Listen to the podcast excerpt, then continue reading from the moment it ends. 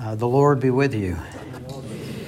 Blessed Lord, who caused all scriptures to be written for our learning, grant us so to hear them, read, mark, learn, and inwardly digest them, that by patience and the comfort of your holy word we may embrace and ever hold fast the blessed hope of everlasting life, which you have given us in our Savior Jesus Christ, who lives and reigns with you and the Holy Spirit one God, forever and ever. Amen. Um, I picked this verse to display because I thought it was relevant. Uh, when the world is in turmoil, and the world is always in turmoil, um, of course, Christ is our anchor and stay, but um, wisdom is sort of a I don't know, maybe it's part of the rope for the anchor, but it enables us. Untouched by trouble does not mean bad things won't happen to you. Um, stuff happens, then you die. That, that's, that's a paraphrase of Hezekiah chapter 12, verse 1. Um, but what it means is that in the midst of trouble, uh, you will realize that the deeper reality is different from what Paul called our momentary and light troubles. Um, and as I said, the world is always in turmoil, and the current turmoil, um, in a sense, is nothing new. It's new to the people who are experiencing it. But um, and uh, if we fear the Lord, which I'm going to talk about more in a few minutes, then it's like uh, in, in oceanography, well known, no matter how much turmoil is on the surface, I mean, you could have a hurricane blowing 30 foot waves. You go down deep enough, 20 feet even, and that doesn't have to be deep, deep. And it's perfectly calm, and the only thing moving the water are the currents that are always there. And I think that's a good way to look at uh, the reality of reality is that God is sovereign and He's in charge of everything anyway. So I, I want to begin actually with something that's a little speculative. It looks better in color. Um, uh, that says topical study. Well, you have your notes, so I won't adjust it. Topical studies in Proverbs, the wise man and the fool. Um, I say speculative because you can't draw this by straight exegesis right out of Proverbs or wisdom literature. But I think, um, I think it is consonant with what Scripture says, but I won't go through the steps of how I arrived at that conclusion.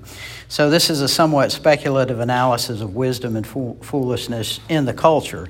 So, I'm persuaded by observation and reading scriptures that there is a continuum of wisdom and foolishness among the members of society.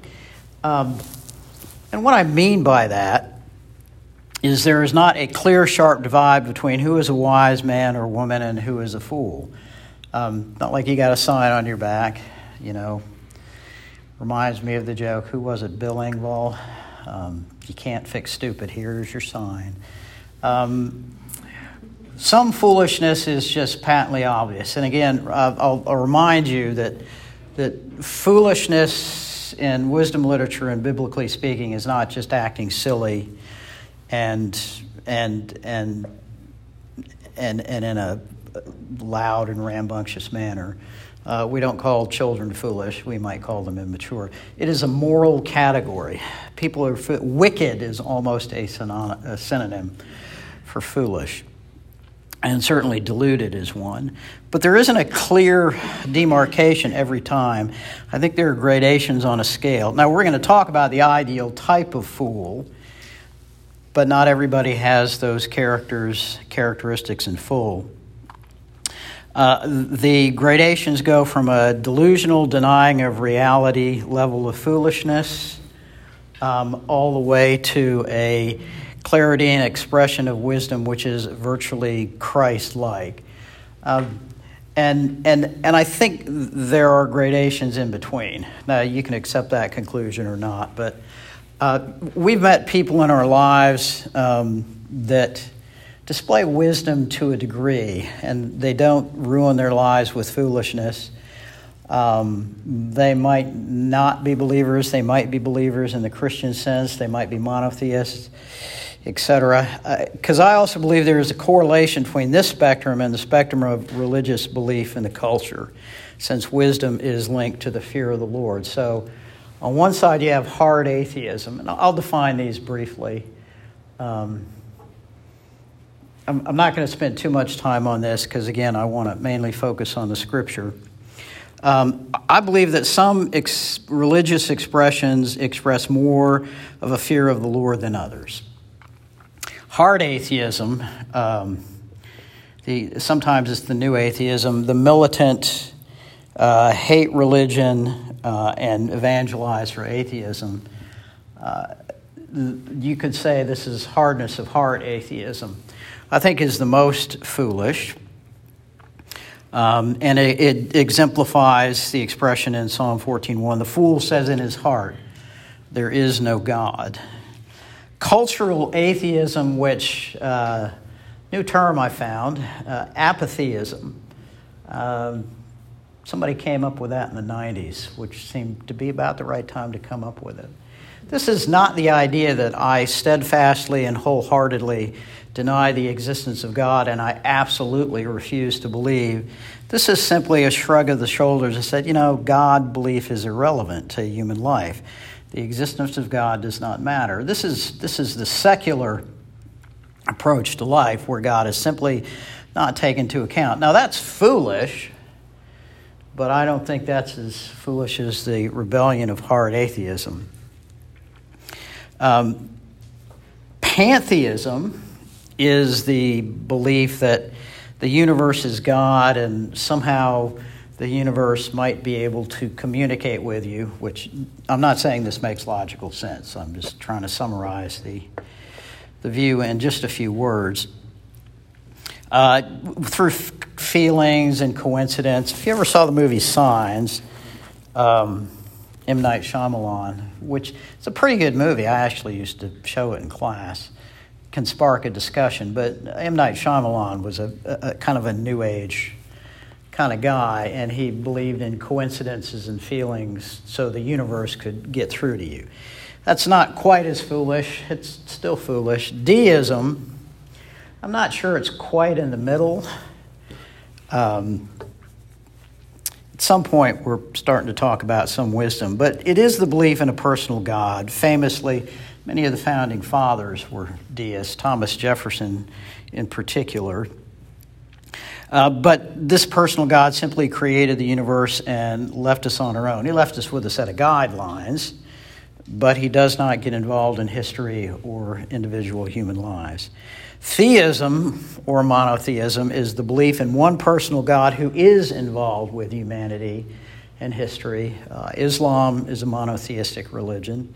Um, I don't actually follow him on Twitter, but there is a, one Muslim, he's called the Imam of Peace. And I have looked at some of his social media feed, and he really does seem to be that kind of guy. Um, I'm, I'm, not commending Islam in, in, the sense that it's true, and if you follow that, you know, you'll find Jesus Christ. Don't misunderstand me. But uh, if you compare this guy, the Imam of Peace, that's his handle on Twitter, uh, with, you know, uh, the radical terrorist of ISIS, I, I, think to lump them together is a category error, and I would say on the scale of wisdom, there is a difference. Judaism also, um, I would have put them in uh, separately, but I literally ran out of space. Um, but um, Orthodox Judaism and conservative Judaism, of course, believes in the God of Abraham, Isaac and Jacob. And if you've read, I mean, believing Jews, I don't mean Messianic Jews, uh, Jews who believe in Judaism. Uh, there is some wisdom there. There are things you can learn from Jews who take the Bible and the Lord seriously.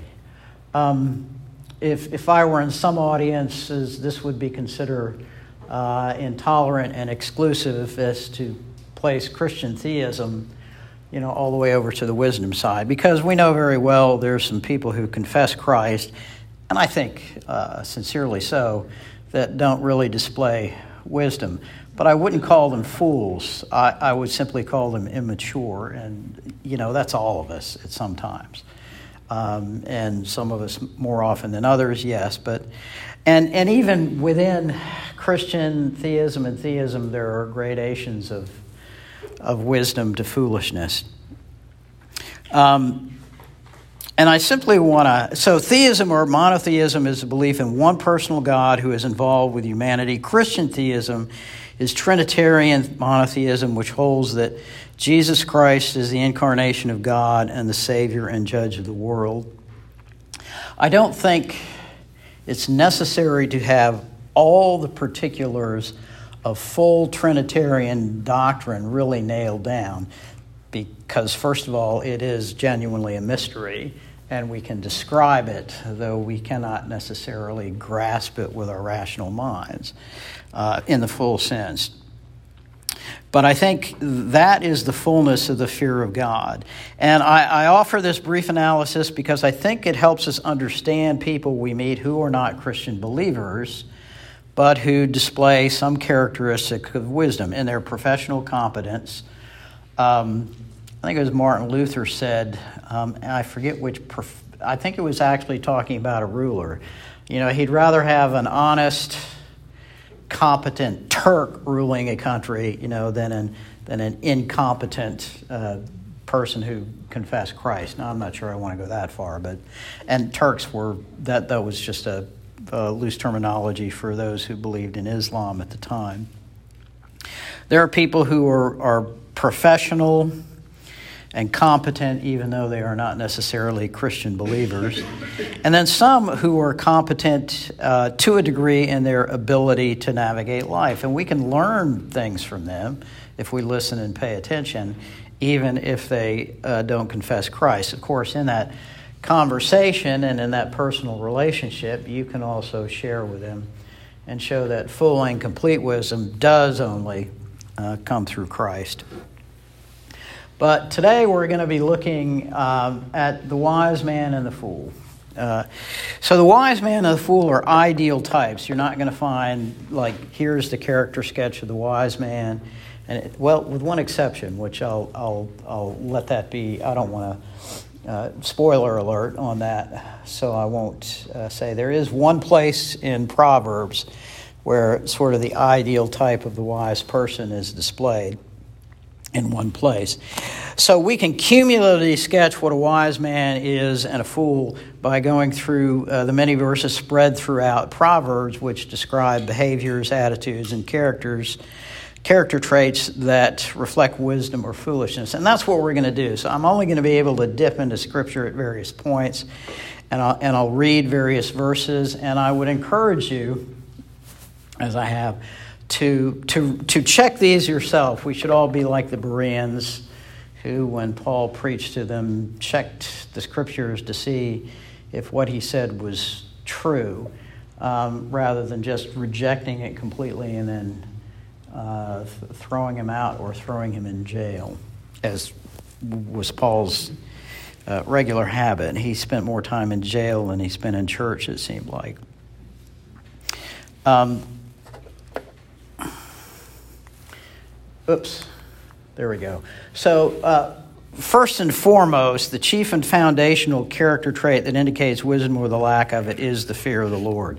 And that's why I think, again, you can set foolishness and wisdom on a, well, what we'll call religious uh, continuum. Uh, the, uh, the wise man fears the Lord. The fear of the Lord is respect and reverence and awe. It, it's not heebie jeebie horror terror, but it does include real psychological fear sometimes. Sometimes fear of disappointment, and sometimes fear of, well, why wouldn't you fear the maker and judge of all men? Um, there is such thing as a holy fear. Now, if that turns into terror, which turns us away from God, obviously that's not right. Um, I'm quoting Murray, uh, Murray again, John Murray in the New Testament uh, scholar uh, that I mentioned when we discussed fear of the Lord, I think back in the first lesson. Fear of the Lord means that God is constantly in the center of our thought and apprehension, and life is characterized by the all pervasive consciousness on Him and responsibility to Him. It's not that the fear of the Lord shouldn't and doesn't involve your motion, it does, but it is primarily a stance toward reality. Um, I'll mention this again in connection with, with the stance of the fool, but to, to confess God and to fear God is first and foremost to acknowledge what reality really is. Um, the Bible is not, in the way I'm speaking of it here, a religious book, nor is seeking wisdom a simply a religious endeavor. It is seeking reality. Um, emotions and devotions should be involved, of course, but we have to acknowledge the fact that when we say the liturgy, and particularly the confessions, this is not just some, uh, we're not trying to simply evoke some religious sentiment. Although, if I said that in a less pejorative sounding way, that is one of the reasons we do that, and, and that's not bad. But, but we say it because it's true. It is true to the way things really are.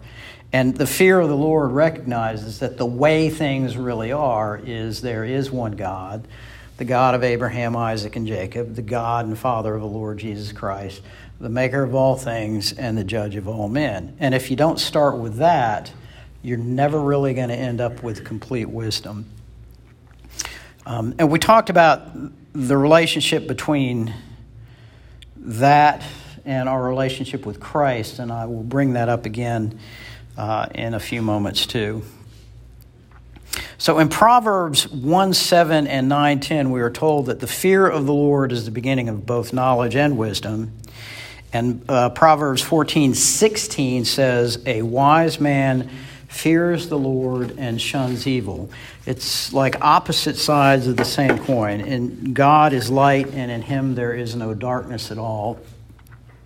And so to cling to the Lord is to be uh, aghast at and shun uh, evil, whether it's on deeply at a personal level or on a global geopolitical level.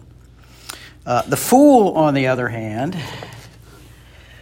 displays behavior that shows his lack and fear of reverence for God. He is the antithesis, the polar opposite of the wise man. So Proverbs 1 7 doesn't just say the fear of the Lord is the beginning of knowledge, it has an antithetic parallelism, antithetic parallelism, but fools despise wisdom and discipline. Proverbs 14, 16 doesn't just say a wise man fears the Lord and shuns evil. It says a fool is a hot-headed is hot-headed and reckless, which is not it's very poetic and not exactly parallel, but uh, it is an antithesis to the wise man. The truly foolish, as opposed to the simple or immature, again, that's two, cat- two different categories. Uh, immature people are not necessarily fools. Uh, they exclude God from your conscious from their consciousness. The wicked man does not seek him. In all his thoughts there is no room for God. That's Psalm 10:4. And the fool says in his heart, There is no God. Psalm 14:1. There is also, we're talking about behavior and consequences. This disregard of reality um, is highlighted in Proverbs 19:3. Uh, a man's own folly ruins his life, yet his heart rages against the Lord. Uh, the world is full of people like that who blame others, and they're ultimately blaming God for what their own delusional behavior and their unwillingness to see things as they actually are wreck their lives, and yet they rage against others and rage against God.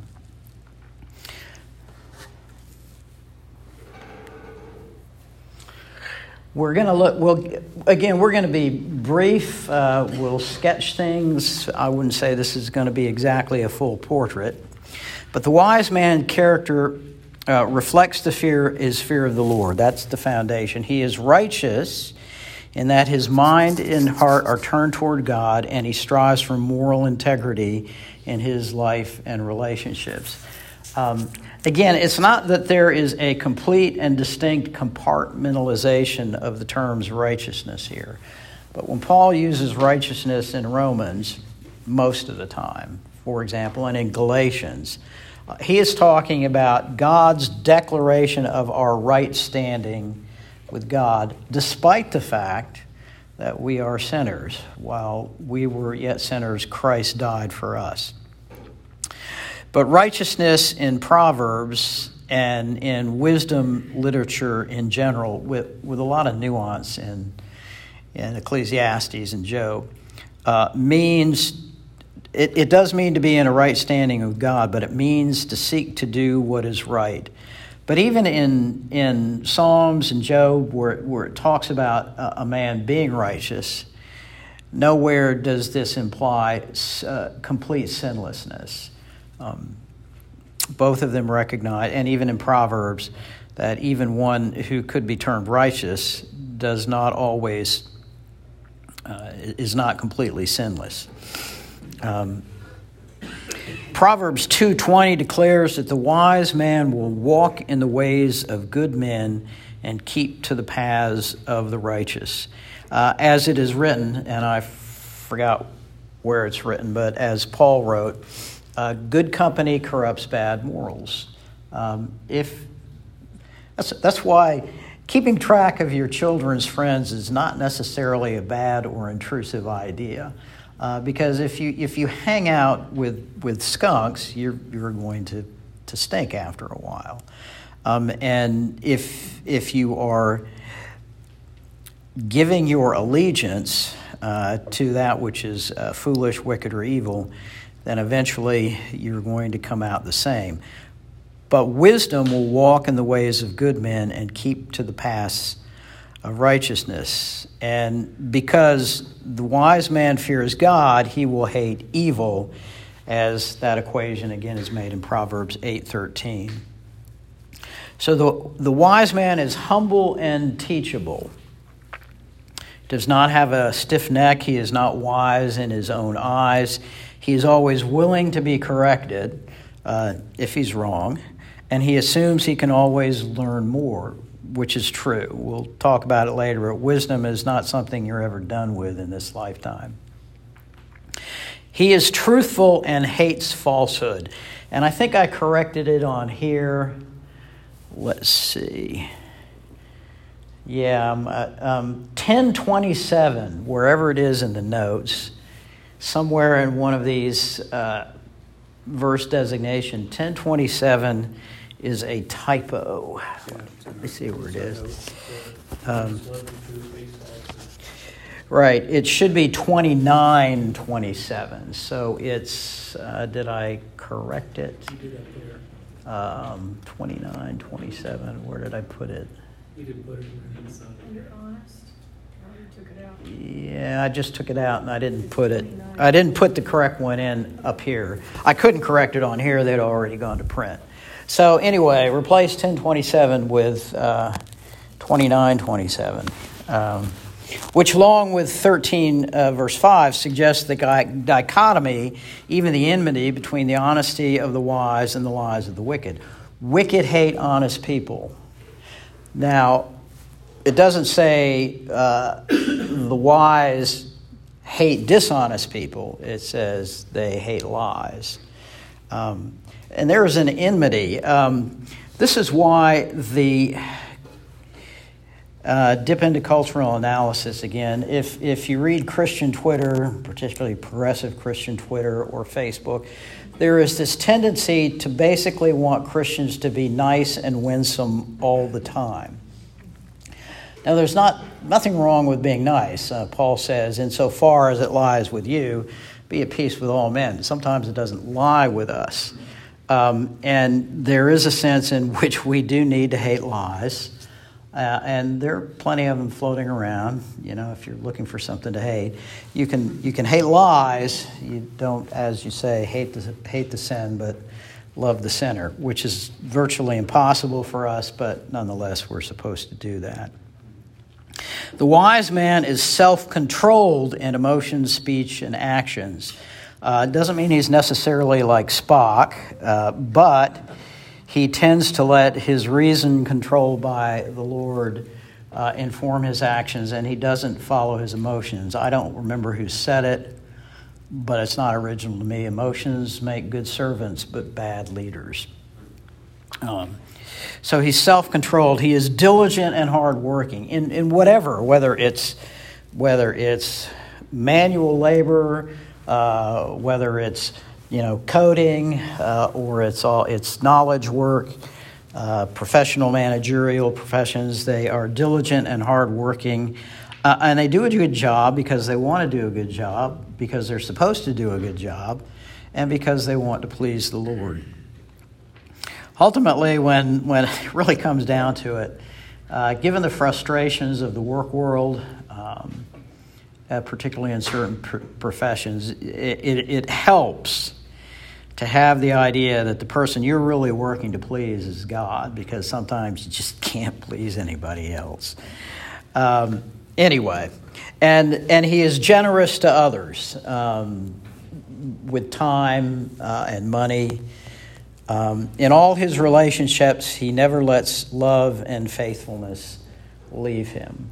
Um, and the references I'm getting there will, will, will cite those. And again, we're, we're picking and choosing. We're, we're doing what is admittedly the second best way to read Proverbs is to go through and pick out uh, verses related to the topic. The best way to read Proverbs, of course, is the ancient Jewish way. We will all memorize it. We'll start that next week. No, just. Um, the second best way is, of course, to read it repeatedly on your own and, uh, and corporately as a church. Um, there's nothing wrong with doing what we're doing, but again, personal study on our own, there, there's no real substitute for that. Um, this should just be an introduction of that. Uh, the character of the fool, again, conversely, is like the mirror image. And uh, a mirror image is not the same thing, it's the exact opposite if you're familiar with mirror. So if you hold up your left hand in a mirror, your, your mirror image is holding up its right hand, and vice versa. Is the antithesis. Proverbs often, again, pairs an antithetical parallelism, the contrasting characters of wisdom and wickedness. So, for example, in 1023, a fool finds pleasure in evil conduct, but a man of understanding delights in wisdom. Um, there are some proverbial things uh, in in uh, common wisdom that aren't true. There was even a, a, note in one of the commentaries I read. The the the, the commentary uh, Leon Morris uh, actually stopped long enough to take issue with someone that no one ever feels good and happy about being wicked. And it's like, gosh, where, where was this guy? He doesn't, you know, he lives in his closet or something. There are lots of happy, wicked people. Um, anyway, um, some, some may be second guessing their behavior, but not a lot of them. Um, fool finds pleasure in evil conduct. I don't always understand why personally. It is the mystery of iniquity, but it does happen. The fool is prideful and arrogant rather than humble. He is stubborn and unteachable and will not suffer correction. I mean, there are people you, you just can't tell them what's real, even if they're harming themselves. Um, Proverbs 13:1 says, "A wise son heeds his father's instruction." But a mocker does not listen to rebuke. Proverbs 15:5 A fool spurns mm, excuse me, a fool spurns his father's discipline, but whoever heeds correction shows prudence. Uh, there is yet another typo. I let's see, did I add back 19.8 should be 9.8. Oh, I did correct that. Where it says unteachable, 18.2. Uh, in your notes, it has 19.8. It should be 9.8. So, um, and 9.8 says, Do not rebuke a mocker, or he will hate you. Rebuke a wise man, and he will love you. And you may have had that experience where trying to correct, no matter how gently, unteachable, uh, and uncorrectable people is it's like sticking your hand in a wasp nest. It's just no good will come of it, uh, and you'll just make the wasps angry. Uh, the, the fool is deceitful and slanderous. They actually seem to delight in, in deceit, and the truth means nothing to him. I find that aggravating. Um, misinformation and disinformation are two words that are making the rounds in culture and geopolitical reality, and it's like just you, you, you, hardly know what to trust anymore. There's, I was reading a news article on one of my digital equivalents of a newspaper this morning that gave you tips on how to, how to find Russian disinformation regarding Ukraine.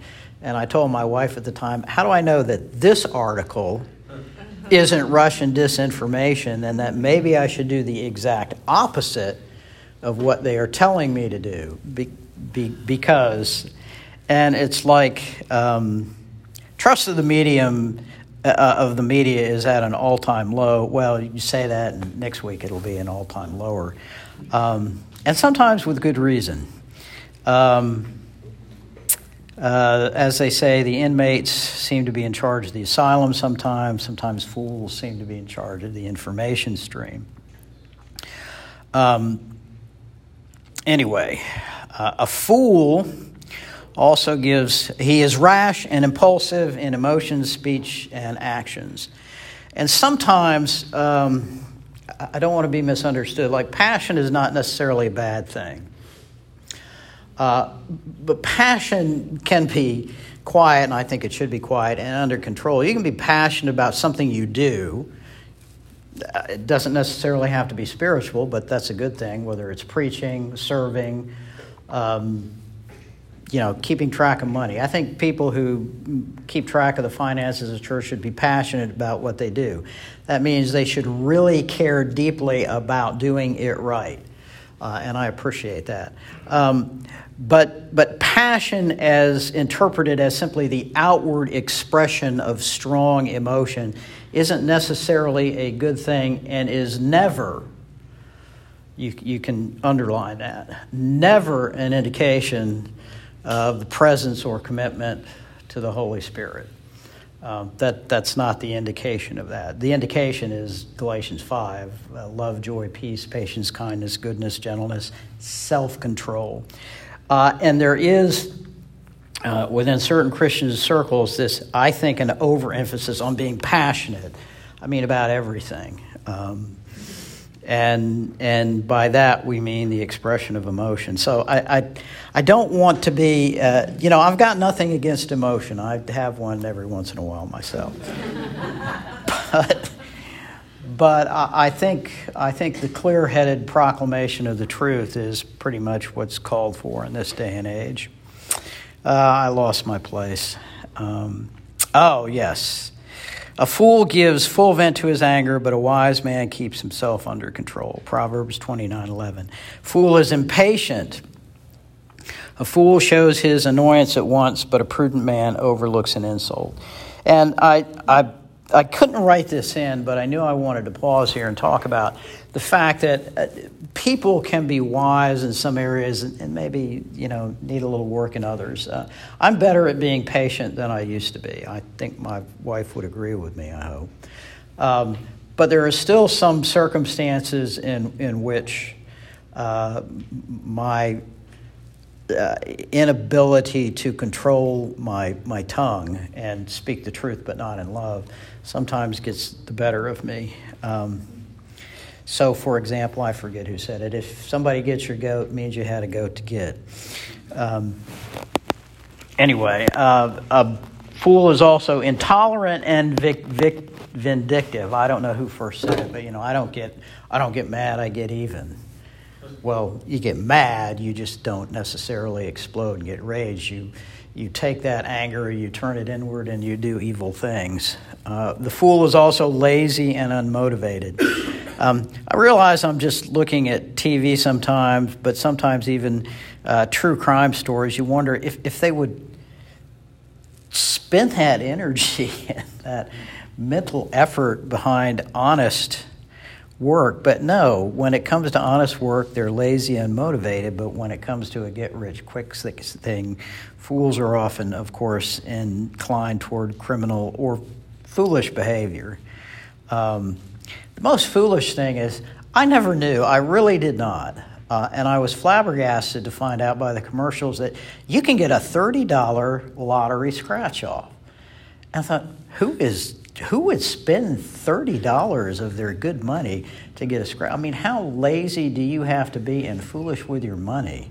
To, and if you've done that, uh, I, I, guess I don't know. That was a rebuke. And if you're a wise, if you're a wise man, you'll accept correction. Um, but uh, I have said it all. Look, if somebody gave me, I'll digress here. Somebody gave me a winning lottery ticket I don't consider it so immoral. I mean, a fool and their money is soon parted. If people want to give their money to the lottery and then give it to me, okay, I will not pay my own money for a lottery ticket. Um, I used to get lottery tickets on my birthday from my brother uh, back in Maryland, and he actually wrote on it once it's not like it's gambling because you have no chance of winning. he, he was correct. Um, Anyway, um, lost my place again. Finally, a fool is faithless. Um, you cannot trust him to follow through on any of his commitments. Um, to rely on a fool is to rely on a rotten stick uh, to hold you up. Uh, he regards his own gain and convenience as more important than loyalty or commitment, either to a person or to a community. Um, on the right slide, yes. Um, we're, I'm, I'm only going to do a very brief, even briefer sketch of the wise man's relationship because we're going to look more closely at wisdom and fidelity in relationships next week in the area of marriage, family, and community. Um, sexuality is one very important aspect where uh, fidelity is extremely important, and sometimes Christians are said to be obsessed with sex. No, we're not obsessed with sex. The culture is obsessed with sex, and it's appropriate to respond uh, to it with the truth. Um, so anyway, I'll, I'll, be I'll be very brief here. I won't actually stray that far from from the bullet points. So the foundational relationship for the wise man, the one that grounds him, is his relationship to the Lord. He fears the Lord, trusts the Lord, and in all things submits his will to the Lord. Uh, Proverbs 3, 5, and 6 encourage us to do. He will trust in the Lord with all his heart and not lean on his own understanding. He will acknowledge God and God's will as supreme over his own. The foundational, this foundational relation with God provides the stability and strength for faithfulness in all one's relationship because people will always let you down. I've let myself down, and, and it's that sense of us being the center of the universe that always makes us feel like people are letting down because seriously the, the truly sinful and fallen and evil natural self will settle for nothing less than worship the fallen man eventually in their heart of hearts wants to be worshiped as god by themselves and others so, of course, if people fail to do that, they will disappoint us. That is why it is key to fear God first and foremost. So we can, and of course, it's impossible except in Christ. Um, anyway, uh, this provides uh, the fear of God provides stability and strength for faithfulness in one's relationships, all of them. The wise man respects and honors his parents is faithful to and appreciates his wife, loves, provides for, trains, and disciplines his children, and values and fulfills his obligation to his parent, to his friends and neighbors. Like, you know, I don't have a great lawn, just so you know, but I, I mow my lawn not usually because I really want to. I mean, seriously, raise your hand if you really want to mow your lawn. Um, I, I do it because it makes the neighborhood look better. You know, just well, well kept lawns. I know people can be obsessive about it. I assure you, if you've seen my lawn, you know that I'm not obsessive about it. Um, so, so there is one place where this ideal type, which we've cumulatively, cumulatively sketched from the many verses spread throughout Proverbs, which describe behaviors and attitudes that reflect wisdom, there is one place where a complete portrait presents, its, presents a model of one who exemplifies and exhibits wisdom in character and li- in character and life. And, and it's not a man; it's the wife of noble character. This is the conclusion of Proverbs. So Proverbs 31, 10 through 12. I'm just going to read a few select verses in this. A wife of noble character who can find? She is worth far more than rubies. It never says that about husbands. Her husband has full confidence in her and lacks nothing of value. She brings him good, not harm, all the days of her life. So the noble wife uh, embodies wisdom in action, situated in real life, in real circumstances. This, this is not a churchy or religious thing necessarily.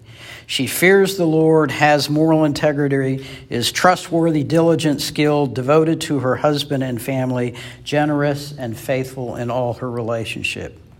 She also is an ideal type, all gathered in one place, a somewhat larger than life example held out as a worthy goal to pursue, and not necessarily in, in 100% aspects. Uh, few women, or men for that matter, could be a wife and mother, or husband and father, household steward, a real estate agent, a vintner. Uh, yeah, she considers a field and buys it, and then she turns it into a vineyard. A clothing manufacturer and merchant. She doesn't just make clothes for family, she makes it for the community and sells them. And a teacher, all at the same time. Um, so in 31, 28 through 31, it sums up uh, the praise we should give her. Her children arise and call her blessed, her husband also, and he praises her. Many women do noble things, but you surpass them all. Charm is deceptive and beauty is fleeting, but a woman who fears the Lord is to be praised. Give her, her reward, give her the reward she has earned, and let her works bring her praise at the city gate. Um, it is interesting that Israel's wisdom tradition, both it personifies wisdom as a regal lady, Lady Wisdom back in chapter 8, and presents as a paragon and paradigm of wisdom the noble wife, not the noble husband, not the wise king. I mean, you'll see accommodation for wise kings, you see accommodation of wise men, but if you're looking for a full blown por- portrait of someone who lives out wisdom, in their daily lives, it's the wife of noble character. Finally, as I, as I touched on briefly before, the path of wisdom, like discipleship and sanctification, is a long obedience in the same direction, which is the title of a book by Eugene Peterson about discipleship.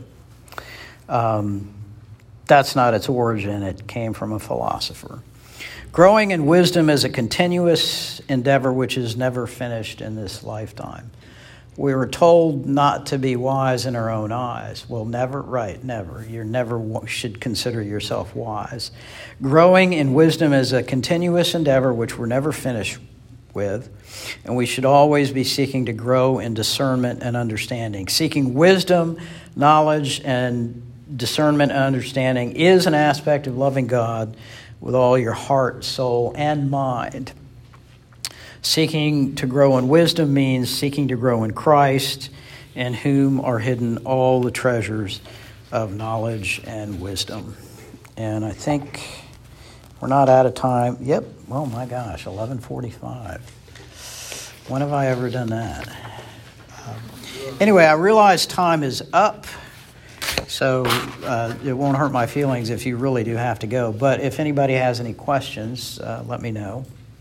Yes. Uh, In your opinion, is there a reason why we are given uh, the Proverbs 31 woman with all these attributes, but we don't have that for a wise man?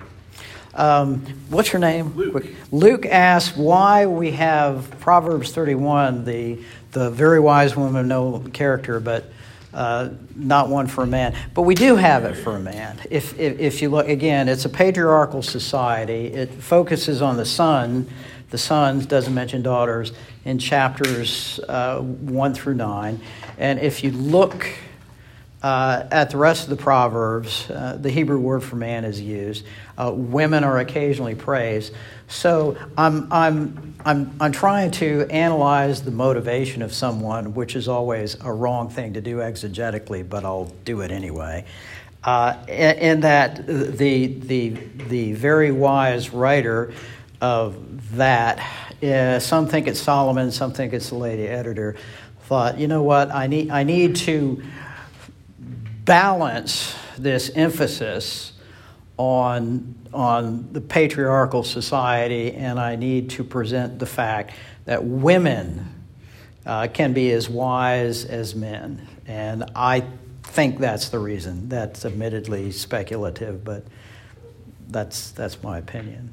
Um, ultimately, no one knows exactly, seriously. Um, yes, Kevin. That would be the section about a wise woman in the Proverbs is very relevant to the young man that the Proverbs started out addressing. That's a very good point. So Kevin said the the presentation of the wise woman is very relevant to the to the wise men. Uh, sons, even as they get older, should not disdain their mothers, but should heed her. And it says right in there that she instructs and trains and teaches. So that's a that's a good point. Any other questions or comments? Uh, Miguel. Yeah. Um, so you were talking earlier about the role of passion in proclaiming truth. Um, I feel like there's diversity in that. Could you speak a little bit more to that relationship? Because I know I'm of the Constitution that I could stand just lecture hall style preaching when it comes to the um. I, I, I prefer it too. I mean, it's just, you know, dragnet. Just give me the facts. Uh, just the facts, ma'am. If you know that reference, then you, are dating yourself. Um, on the other hand, I believe, you know, I, I believe I am passionate about the truth, I, but I don't go around, you know, when I'm passionate about the truth, and I'm, let's all get excited about the truth. I'm passionate, so I try and discover what it is and try and be very clear when I present it. One of the reasons why it might be perceived that I am anti passion is because, and I'm not knocking evangelicals, I am one. But standard operating procedure in evangelical worship services, at least one that I attended, is that emotion equals spiritual commitment. Uh, the level of your emotion is a gauge of your, your spiritual maturity. Uh, the level of emotion is an indication of the presence of the Holy Spirit. That's thoroughly unbiblical. Um, the presence of the and and it, uh, well, okay. Well, I'm going to insult everybody. Charismatics. well, some of my best friends are charismatics. Well, they were in college. Um, believe that there are certain spe- special gifts, tongues, healing, miracles that, that, are, that are indications of the presence of the Holy Spirit. What does Paul say? The fruit of the Spirit, the naturally occurring growth, is love, joy, peace, patience, kindness, goodness, gentleness, faithfulness, self control. These are character traits. Um, the, uh, so, if you want to say it, the, the presence of the Holy Spirit is indicated by the level of wisdom and maturity of the individual, not their emotions. And I'm not saying the emotion is bad. I mean, I kid about it, but I'm, I'm honestly not. Unfortunately, my strongest emotion is, is irascibility and impatience. So, so if you're talking about me being passionate, it's being angry at you for not doing what I tell you to do. That's, that, and that's a bad thing, by the way. I'm not. Um, so, you know, there's got to be somebody to balance the other side of that. Um, we are not just supposed to be cognitively informed, we're, we're supposed to live the reality we believe to be true.